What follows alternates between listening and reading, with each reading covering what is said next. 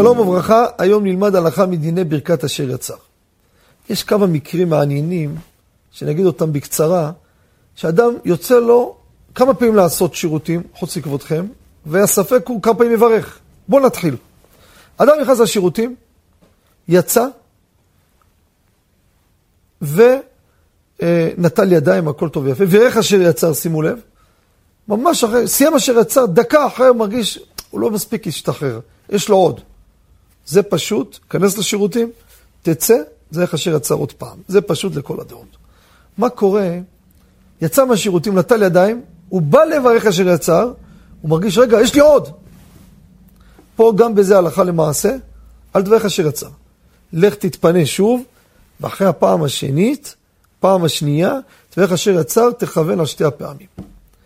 מה קורה, אדם נכנס לשירותים, יצא, עוד לא ברך אשר יצר, עוד ברך אשר יצר, שכח, אחרי עשר דקות, היה לו שירותים עוד פעם, יצא, וואי, לא בירכתי. שולחן ערוך אומר ואיך פעמיים.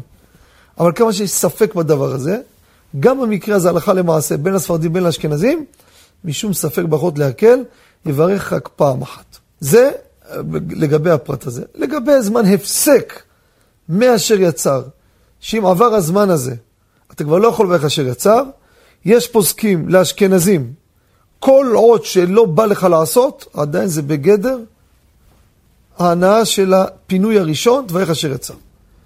לדעת מרן הרב עובדיה, עד 72 דקות אתה יכול לברך. תודה רבה וכל טוב.